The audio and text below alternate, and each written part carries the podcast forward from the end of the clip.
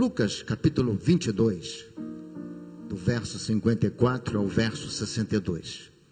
É um texto que fala da prisão de Jesus, do julgamento, da negação de Pedro, do olhar penetrante de Jesus. Hoje é dia de ceia, pela manhã e à noite. Eu sempre gosto de pregar nesses textos que falam da prisão, do julgamento, da morte de Jesus. Aí lembramos né, o porquê do pão, o porquê do vinho. Lucas 22, 54 a 62. Então, prendendo a Jesus, o levaram e o introduziram na casa do sumo sacerdote. Pedro seguia de longe. E quando acenderam fogo no meio do pátio e juntos se assentaram, Pedro também tomou lugar entre eles. Entre mentes, uma criada, vendo-o assentado perto do fogo, fitando-o, disse: Este também estava com ele. Mas Pedro negava, dizendo: Mulher, não o conheço. Pouco depois, vendo-o outro, disse: Também tu és, dos, tu és dos tais. Pedro, porém, protestava: Homem, não sou. E tendo passado cerca de uma hora, outro afirmava, dizendo: Também este verdadeiramente estava com ele, porque também é galileu. Mas Pedro insistia: Homem, não compreendo o que dizes. E logo estando ele ainda a falar, cantou o galo. Então, voltando-se o Senhor, fixou os olhos em Pedro. E Pedro se lembrou da palavra do Senhor, como lhe dissera: Hoje três vezes me negarás antes de cantar o galo. Então Pedro, saindo dali, chorou amargamente. Pai, lemos a tua palavra, Senhor, e pedimos a bênção do Senhor, a unção do teu Santo Espírito, para que possamos falar do teu amor, da tua graça. O Senhor já tem falado ao nosso coração. Usa, Senhor, este vaso frágil, imperfeito, mas que depende, que confia na ação do Senhor. Usa-nos em nome de Jesus. Amém. Amém. Como os irmãos sabem, a, a ceia, ela relembra a morte de Jesus. A ceia relembra o seu sacrifício, o seu corpo sofrido por nós, lembra o seu sangue derramado por nós. E este capítulo 22, ele narra anteriormente Jesus no Getsemane, fala sobre a última ceia, fala de Pedro se tornando ousado em morrer por Jesus. Mas no texto que nós lemos, já fala de Jesus sendo preso e sendo levado à casa do sumo sacerdote. Havia se cumprido a palavra do Senhor Jesus que, diz, que diz lá em Mateus 26, 31.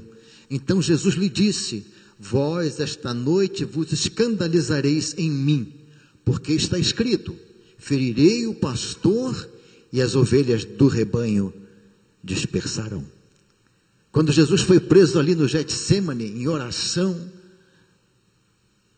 os discípulos se dispersaram. Teve um que chegou a largar o lençol que estava vestido e fugiu nu apavorado com aqueles homens que chegaram com tochas, com artoche, com cacetetes, com tanta coisa, com tanta violência.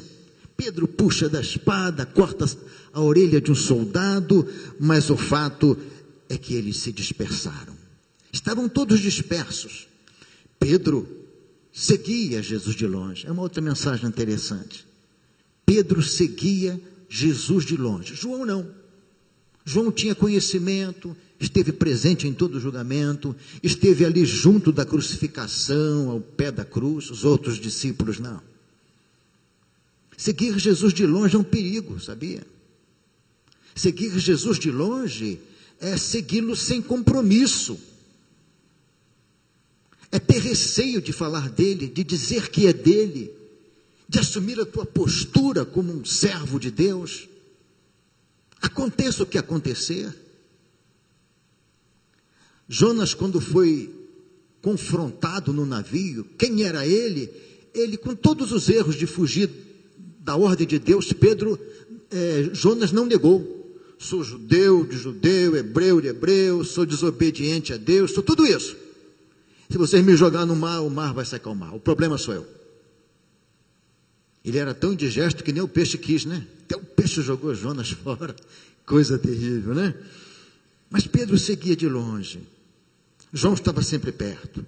Mas após a prisão, não sabemos para onde os outros discípulos foram. Se dispersaram mesmo. Eu não consigo, irmãos, imaginar aqueles doze discípulos e os outros que seguiam a Jesus, a perplexidade, o desespero, a angústia, o medo, a impotência que tomou o coração deles naqueles, na, naquele momento. É como se acontecesse hoje conosco. Nosso pastor estivesse pregando aqui, de repente entrasse aqui alguém e prendesse o nosso pastor e arrastasse, né? Pior ainda se me levasse com ele, aí que era pior ainda. Se ele for sozinho, né, a gente dá hora por ele, né? Estou brincando. Mas já pensaram como seria? Como ficaria? Mas Jesus então era muito diferente ainda. A esperança daqueles homens estavam em Jesus, estava em Jesus. Eles viam em Jesus o Messias, o prometido, o Emanuel. Eles viam em Jesus tudo isso, a restauração do reino de Israel, não o reino humano, material, mas o reino espiritual. Deus se fazer presente no meu seu povo. Era aquele que perdoava o pecado das pessoas, que as libertava do poder de Satanás. Aquele que ninguém conven conseguia convencê-lo de um só pecado. Uma certa feita eu estava lendo alguma coisa sobre Gandhi e uma, uma senhora procurou a Gandhi e falou assim: Queria que o senhor falasse para o meu filho comer menos açúcar. Meu filho é um formigão, gosta muito de açúcar. Eu digo formigão porque meu filho é assim. Eu fui tomar um, café com ele no alto da 15, ali na rua 15. Aí a moça disse: põe o açúcar primeiro. Aí ele pegou o açucareiro e. Aí a moça disse: formigão! formigão. Aí Gandhi falou assim: olha, a senhora me dá um tempo. Volta daqui a 15 dias e traga seu filho. Aí ela foi, voltou daí 15 dias. Então, menino, você tem que comer agora pouco açúcar. Quanto menos açúcar você ingerir, melhor. Viu? Faça isso. Ela disse: Por que, que o senhor não falou isso naquele dia? Porque eu também era um formigão. eu não tinha moral para falar para ele. Mas isso não aconteceu nunca com Jesus. Jesus nunca foi convencido de um erro. Todos testificavam da sua inocência, até o ladrão que morreu ao lado de Jesus. Aquele que era o único capaz de dizer: Perdoados são os teus pecados, ou então levanta, toma a tua cama e anda. Era esse que os discípulos é, esperavam que continuasse com eles, e agora de repente Jesus é preso, começa a ser julgado. O único que andou sobre o mar, ainda convidou Pedro para andar com ele sobre águas profundas. E também disse para o mar: Acalma-te, vento, cala, cala aí, vento, fica tranquilo. O único que os demônios se ajoelhavam aos seus pés, o, o chamavam-no de Senhor e o adoravam. Pensaram nisso, irmãos? Os irmãos pensam no Jesus que os irmãos amam, que os irmãos servem, o Jesus que os alcançou um dia com a sua graça, que os tirou lá do pecado, lá do engano, da mentira. Não sei se é porque eu não nasci num lar evangélico, embora meu lar fosse um lar católico muito temente a Deus. Na minha casa nunca teve vícios, palavrões, brigas, nunca teve, graças a Deus. Mas tínhamos as nossas superstições, as nossas crendices, já falei aqui muitas vezes, éramos assustados por tudo, cheio de superstições. É quando Jesus entra na nossa casa, faz a obra que ele fez. Não tem como não pensar neste Senhor dia e noite. Não tem como agradecer a Deus esse Jesus que me alcançou pela sua bondade, que alcançou você, meu irmão, pela sua misericórdia, que perdoa teus pecados, que coloca teu nome no livro da vida, que faz você andar altaneiramente, diz a palavra, que diz para você: olha, se Deus é por você, quem será contra você? Se eu estou contigo, quem será contra você? É esse Deus. E de repente os apóstolos vê aquela situação e Jesus não está mais com ele, preso, impotente ali, porque ele precisava morrer de morte de cruz. Mas até os demônios o adoravam, se prostravam. Uma vez nós estávamos libertando, orando para libertar uma mulher que estava endemoniada e estava difícil o negócio. Era eu e dois diáconos, um diácono velhinho e uma diaconisa mais velhinha ainda. E começamos a orar, orar, orar, orar. E aquele demônio resistente, eu falei, para, vamos orar mais não. Vamos lá, só ler a Bíblia. E abri em Marcos 5, endemoniado gadareno. E quando começamos a ler a Bíblia, o, o demônio gritou: Para! Para com isso! Isso me faz mal, para! Eu vou embora. Falei, é isso mesmo. A palavra, ele adorou, ele se ajoelhou. E os discípulos agora achavam que não veriam mais isso, porque ele estava preso. E tantas coisas que Jesus fazia e falava, que fugiam ao entendimento humano, porque Jesus era Deus em forma de homem. O nosso Jesus era 100% homem, teve fome, sede, cansaço, morreu e era 100% Deus. Andou sobre as águas, conhecia os pensamentos antes que alguém falasse alguma coisa, podia perdoar pecados, transformar as pessoas. Tudo, Ele é tudo. Amém. Agora Jesus está preso, maltratado, debochado ridicularizado, humilhado, sendo julgado arbitrariamente a altas horas da noite. E ali está o nosso Pedro, nosso grande Pedro. O pessoal critica Pedro, mas quisera eu ser como Pedro. O único homem que andou sobre as águas. Tem uma foto aí que o camarada também anda sobre as águas, que tem uma vaca atrás dele correndo.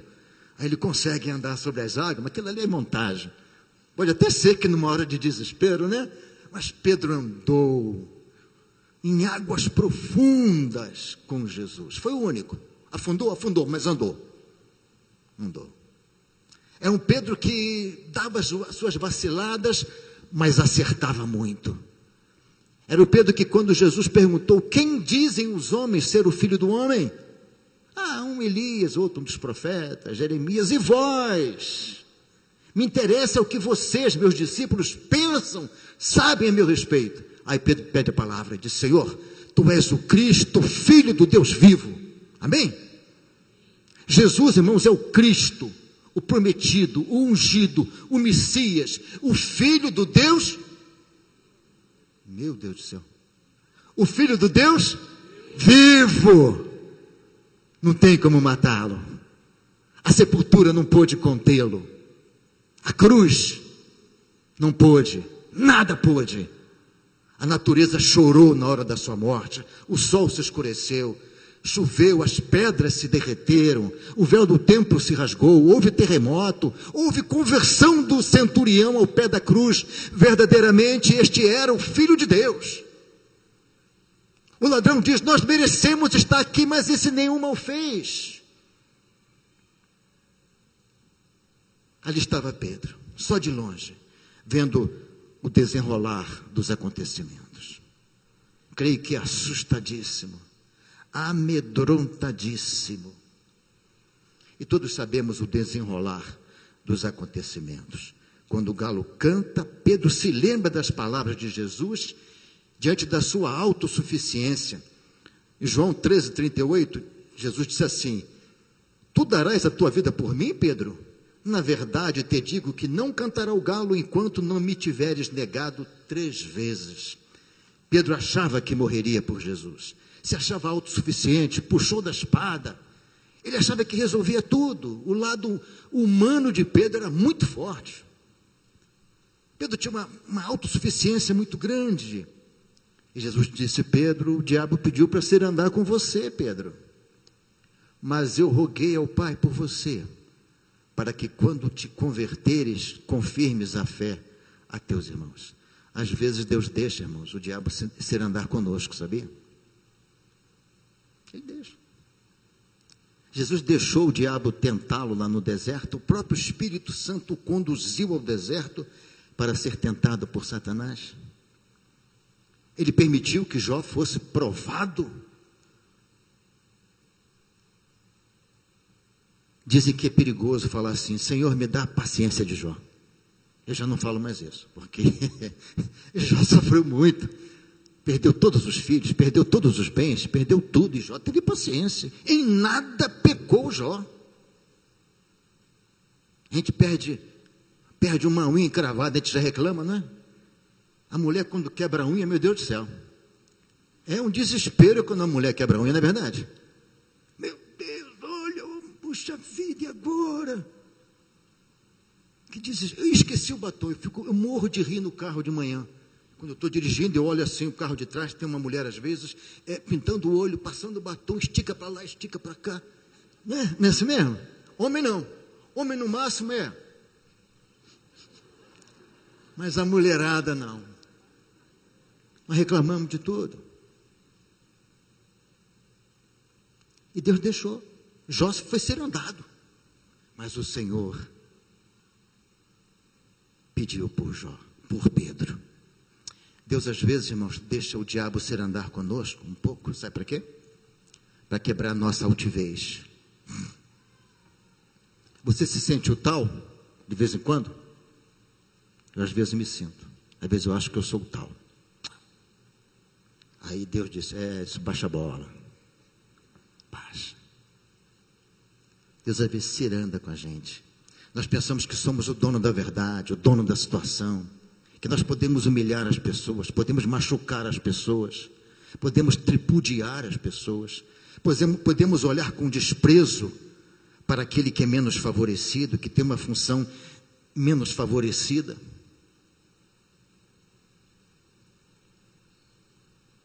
É? Aí Deus deixa. E diz: Olha, você é igual ao outro. Você vai para o mesmo lugar que o outro. Lembra de Jó? De Lázaro, Lázaro e o rico. Como é que aquele rico olhava Lázaro? Se é que o olhava, se é que o via, se é que o conhecia. E qual foi o fim dos dois? Morrer. Mas quando Lázaro morre, o mendigo, o que, que acontece com ele? Os anjos, num cortejo celeste, angelical, os conduz, o conduz ao seio de Abraão. E o rico é sepultado e no Hades, em tormentos, clama ao pai Abraão. Mas quando Pedro nega, e o galo canta, vem à mente de Pedro que Jesus havia falado. Antes que o galo cante, Pedro, três vezes você me negará. E quando o galo canta, aí Pedro acorda. E quando ele olha para Jesus, Jesus está olhando para Pedro. Está olhando para Pedro. Jesus não só olhou os olhos de Pedro, estava olhando a sua alma, o seu interior. Jesus entendia o que estava se passando com Pedro naquele momento. Pedro não havia negado por causa de pecado, não. Pedro sabia que se ele se identificasse também poderia ser preso, ser morto também, porque fazia parte da, do que Jesus fazia. Pedro só passou a ser intrépido com os outros apóstolos depois mesmo do Pentecostes, que ficaram cheios do Espírito, na plenitude do Espírito, e passaram a ser ousados. E até diziam, mas como é que pode esse Pedro falar assim se ele não tem nenhuma, nenhuma cultura e fala com tanta autoridade? Mas naquele momento Pedro estava fragilizado. E Jesus sabia, e olha com esse olhar de misericórdia. Entendi o que se passava com Pedro. Ele sabe o que se passa com você, meu irmão. Ele olha o seu coração, ele lê a sua mente, ele sabe tudo. Ele sabe quem nós somos. Eu faço uma pergunta: como olhamos para uma pessoa que erra conosco? Como nós olhamos para as pessoas que erram conosco? Sempre alguém erra conosco, não é verdade? Pega um dinheiro emprestado, não paga, é, dá a palavra, não cumpre, e, e vai por aí fora. Como é que nós olhamos esta pessoa? Como é que você olharia para Pedro se você fosse Jesus? É? Pastor Nasser, que é meio árabe, então, como é que eu olharia para Pedro?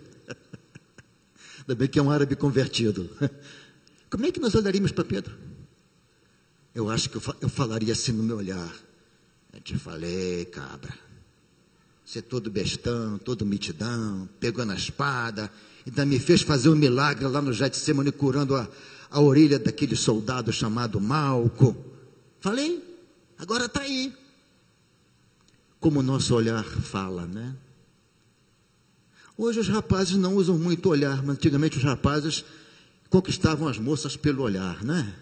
Olhava assim, dava uma pescadinha. Hoje em dia nem sei se olha para as moças, parece que os rapazes hoje têm medo de moça. Aqui é um montão de rapaz solteiro, cada moça bonita aqui, uns cabras medrosos que não quer compromisso. Pai do céu, eu queria ter um montão de filho homem para namorar essas moças tudo daqui filhos homens, tá? Só tive um, tem compromisso. Né? Cada moça bonita, crente, consagrada. Os cabras nem, parece que nem tem olho, porque não enxerga.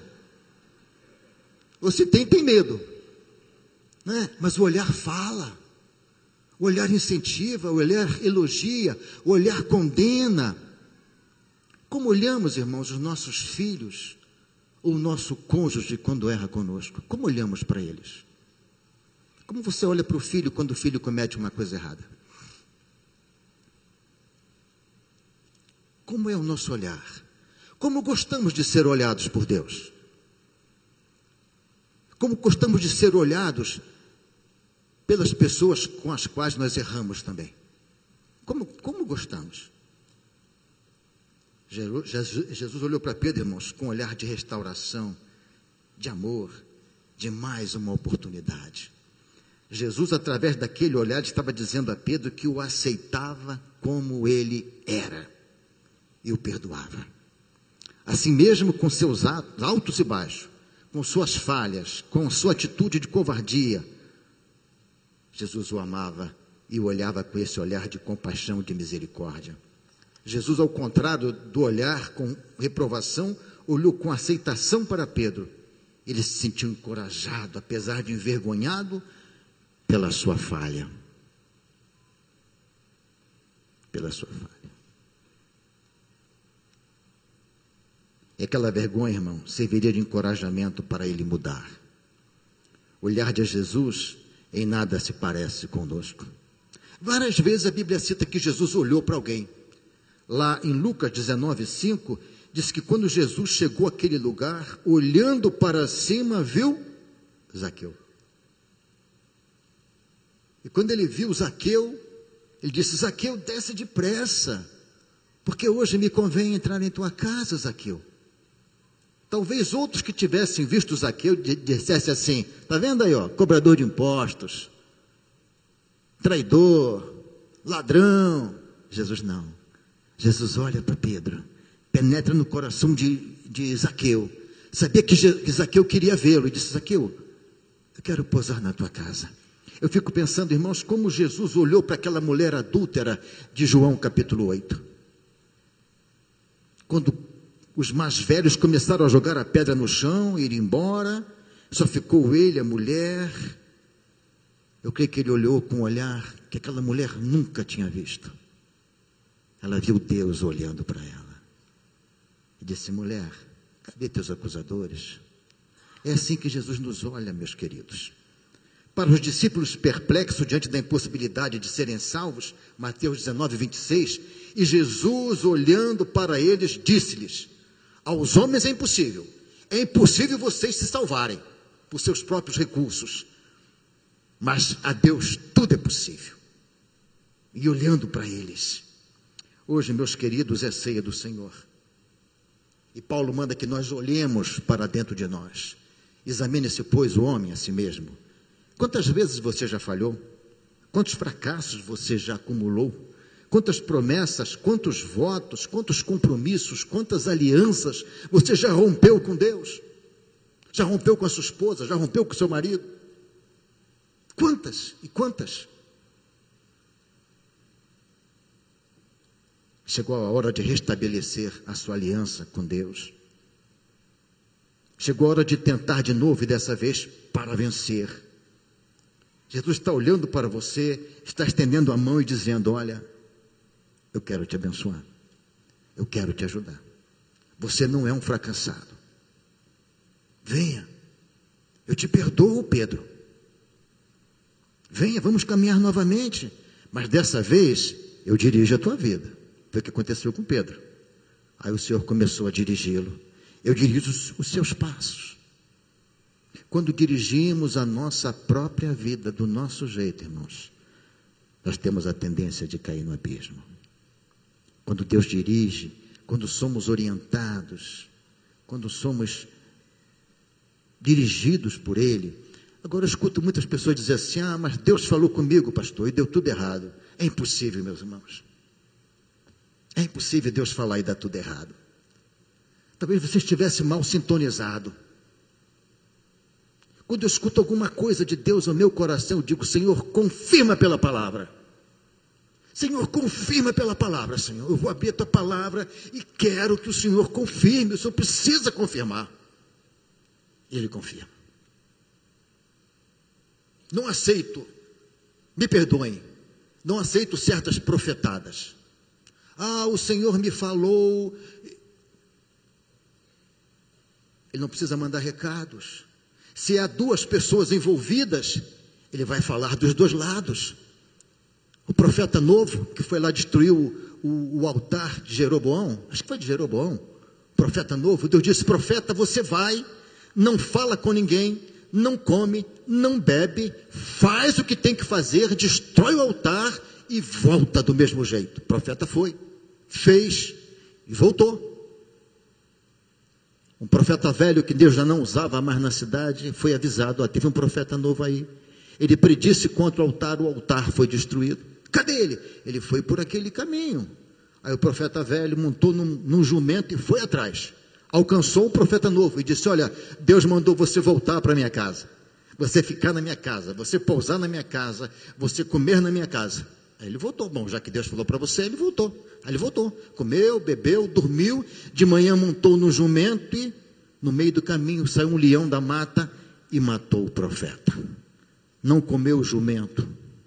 Só matou o profeta, nem comeu o profeta. Se, se era para ele voltar, Deus falaria para ele: Olha, vem um profeta velho aí, e você escuta e volta com ele.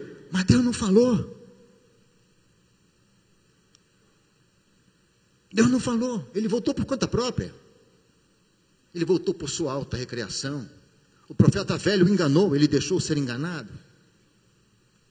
Então Deus nunca vai dizer para você fazer alguma coisa e vai dar errado. Tem alguma coisa errada. Deixa ele dirigir. O pastor Wagner Tenório diz uma coisa muito interessante.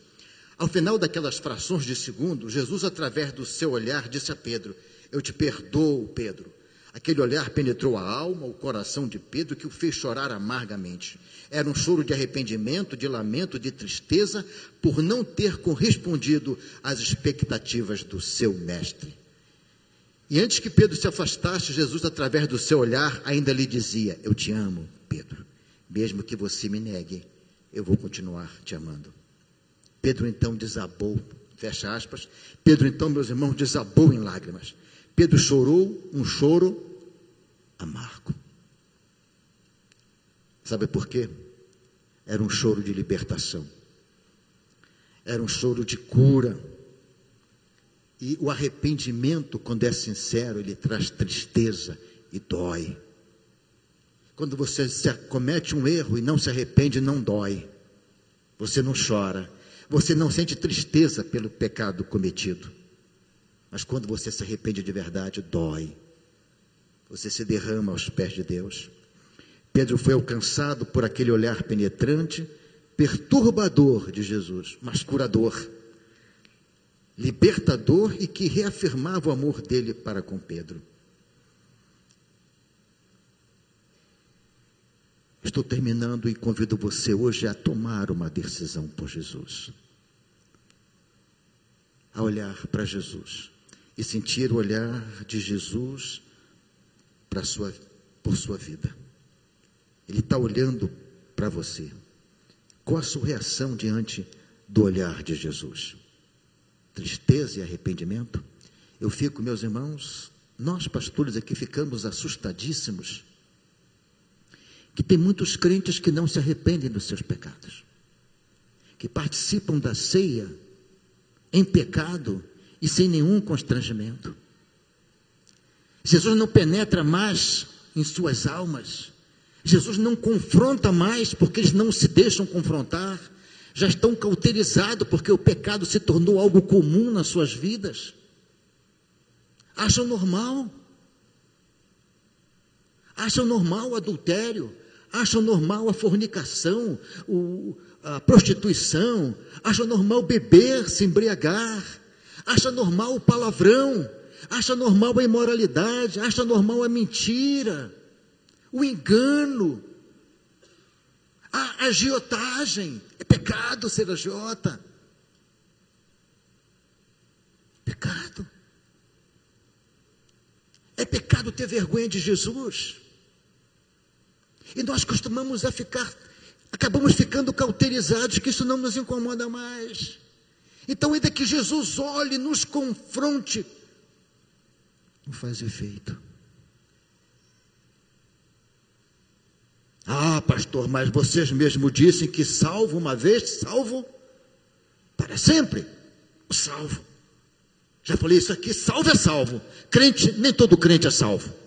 Agora, todo salvo é crente a Jesus. O diabo também é crente. Já falei isso aqui, Tiago 2,19. Crês tu que é um só Deus, fazes bem. Os demônios também creem, estremecem. Todo mundo é crente. Até o ateu é crente. Diz que o maior ateu do mundo disse assim: Eu sou ateu, graças a Deus. Ele disse que era.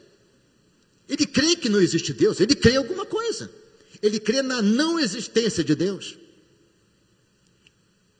Fato de ser batizado, queridos, de entregar o dízimo, de cantar no coral, de pregar, de ter uma punção de função na igreja, isso não é nada para Deus, não, meus irmãos. Ele quer corações que o adorem em espírito e em verdade. Ele quer pessoas autênticas, que suas vidas possam ser lidas como uma carta aberta, que não tenha que se esconder, que você seja a mesma coisa aqui dentro da igreja, como na sua casa, como na China, como onde não tiver ninguém que te conheça.